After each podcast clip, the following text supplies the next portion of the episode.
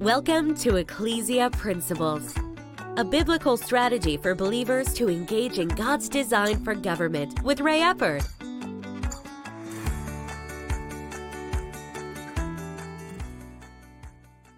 Hello, glad you could join us again today.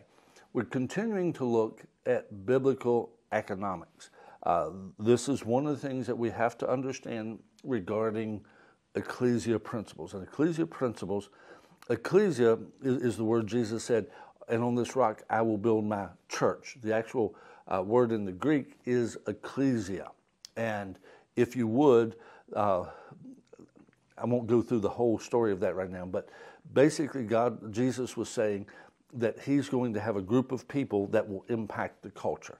They will be His culture builders, affecting government and society. And that's really what the ecclesia is. And he said that the gates of hell will not prevail against it. Ecclesia principles are the application of the Word of God to government. Uh, we see this in the Declaration of Independence, that uh, what our founding fathers put there, it, they used the Word of God as the basis of that declaration. Now, with this, so often uh, most Christians never look at the Word of God to see what type of economic system and how the economy should work and, and how, how God views things. And, and there's some stuff that uh, hopefully we'll get to it that really would just shock a lot of people that Jesus said this. you know, it's, uh, it's amazing. You know, it's,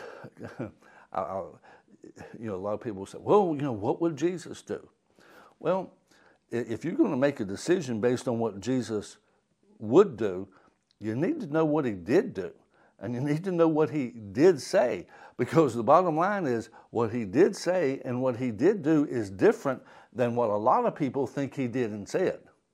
We need to go back to the book and, see it. And that's true on a lot of issues, and especially true on economics. Now, today I want to use as our text Proverbs 24, verses 3 and 4, because we've talked about earlier this week where Paul told the Thessalonians, he said, he said, Remember when I was with you, I commanded you. And that's not instructed, that's commanded you. If any man does not work, don't let him eat. That was a command. If you would, in that, Paul was letting them know how God's economic system functions. You have to be a participant. Now, with this, obviously, God talks about taking care of the poor. God talks about taking care of the needy those who can't help themselves. That those things are outliers, if you would. We are to do that, but that's not how the uh, economic system functions economic system functions on the participation of the individual. That's how it works. Now, as God blesses us, we're supposed to help people. We're supposed, Jesus, again, with the uh, woman who anointed him for his burial, uh, they said, Oh, that, that, that perfume could have been sold, that ointment could have been sold and given to the poor. And he said, You always have the poor with you, but you don't have me all the time. And, and see, there's a lot of Christians that think if anything goes beyond just the necessities. And see, here's one of the biggest problems. And this is really not a teaching on prosperity, even though we have to have a biblical understanding about that. It doesn't need to be from our perspective, it needs to be from the Word of God. You see, at that point, everybody but Jesus and that woman all the rest of them thought that could have been given to the poor. That would have been a better use for that. Jesus said, No. Matter of fact, what she did, it's going to be talked about in all nations because of what she did. To them, it was an extravagance that was totally unnecessary. Jesus didn't judge it that way, neither did she. The only two people that thought she was okay was her and Jesus. Everybody else thought she was being wasteful. Be careful when you are thinking that somebody else is being wasteful because Jesus might side with them. What would Jesus do? I think Jesus will. Uh, Jesus didn't always side with the poor. He didn't always. Now, he certainly said, take care of the poor, remember the poor. But in this situation, you always have the poor with you. this is a good thing.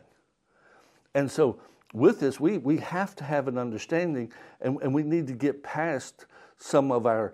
Um, uh, see, the thing with prosperity is what a necessity is, is more based on your current condition. You see, nowadays, we think that indoor plumbing is a necessity. I can still remember in my family when we put the bathroom in the house.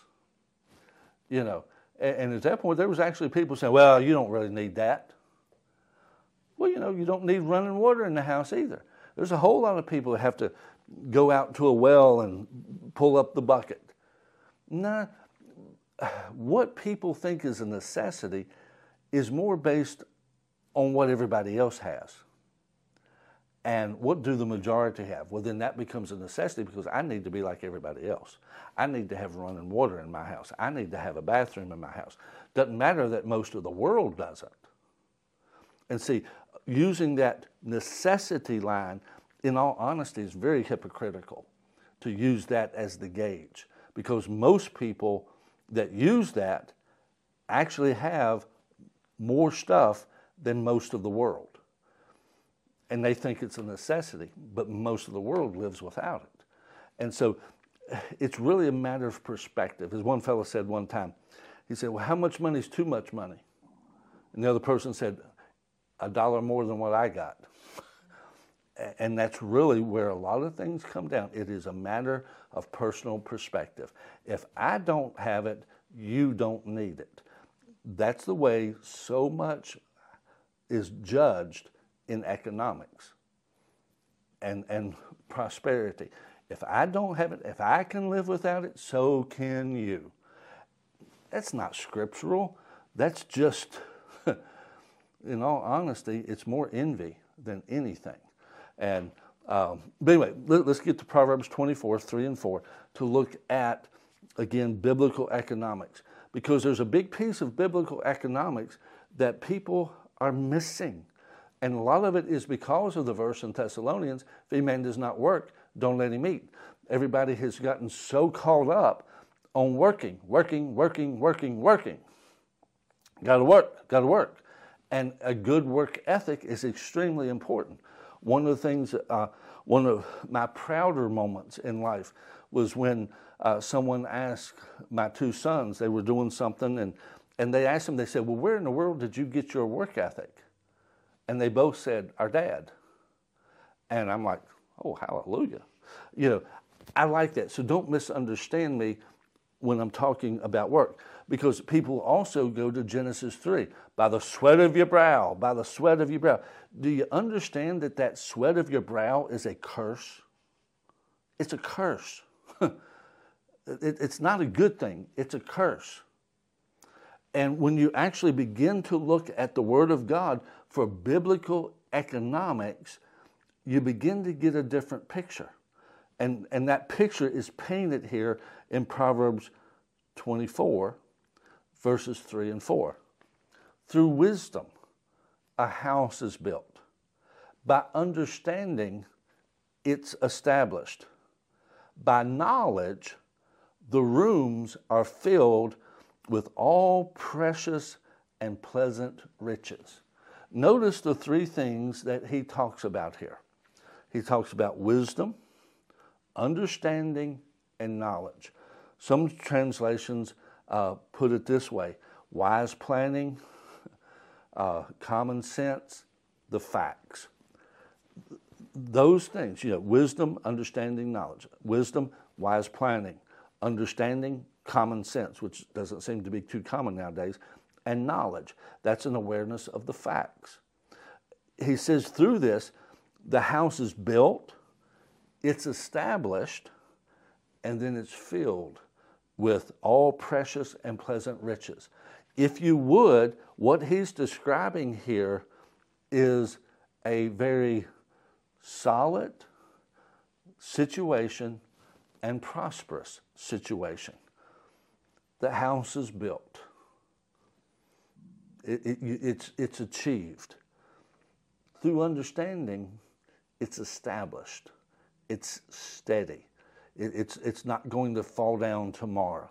And if you would think about this about your economic life, wisdom builds the house. Wisdom builds the house.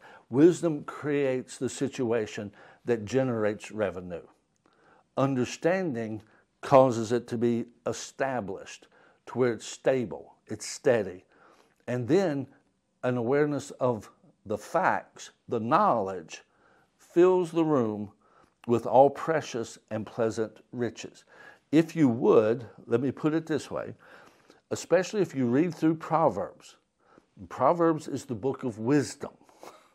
Proverbs is the book of wisdom. If you read through Proverbs, you will find that economic blessing, financial blessing, and that's we're talking about that because we're talking about a biblical economy, a biblical economics. You will find that increase is tied more to wisdom, understanding, and knowledge more than it's tied to hard work. Now, this is something that I told my boys as they were growing up. They're both young men, they're in their 20s now. Uh, and uh, one of them, uh, I mean, he's graduated school, even though he's getting ready to go back and take some more schooling. Uh, the other one is still finishing up uh, college, but he's already started his own business. And so both of them, in that sense, are economically doing well and doing well overall. But with this, one of the things that I told them, I, I let them know you do not get paid based on how hard you work. That's not what drives the economy, the sweat of the brow. The got to work hard. Now, you've got to apply yourself. You've got to have the individual input if you're going to get results. You've got to apply yourself in order to reap the benefits. You've got to have the labor if you're going to enjoy the fruit of your labor. And so, again, work ethic has to be a part. But at that point, I said, look at most jobs. The people that work the hardest very often are the people that get paid the least. What there's two things that drives pay scales. Two things that drive pay scales. And part of it is Proverbs 24, 3 and 4. The knowledge, the understanding, the wisdom that somebody has. That thing, you know, that's that's the reason doctors get paid what they get paid. That's the reason lawyers get paid what they paid is the knowledge and the information and how to apply their knowledge. That's what drives their pay scale. On the flip side, the second thing, and this might not be the best way to put it, but the second thing that drives it is um, how much manure you shovel for somebody else. Uh, you know, the Bible says where the where there are no oxen, the stall is clean. But by the increase of the oxen, you know, you get stuff in the stalls. And it's primarily talking about the crops and the harvest. But the more oxen you got, the more manure you got. And, and a lot of times, what people get paid for is to keep somebody else from having to shovel that manure. Those are the things eh, that what, what you know and what you can take away from somebody from the standpoint not of theft, but relieving the burden, the stress. Those two things drive the economy and the individual economy more than anything else. Well, ran out of time. We'll see you tomorrow.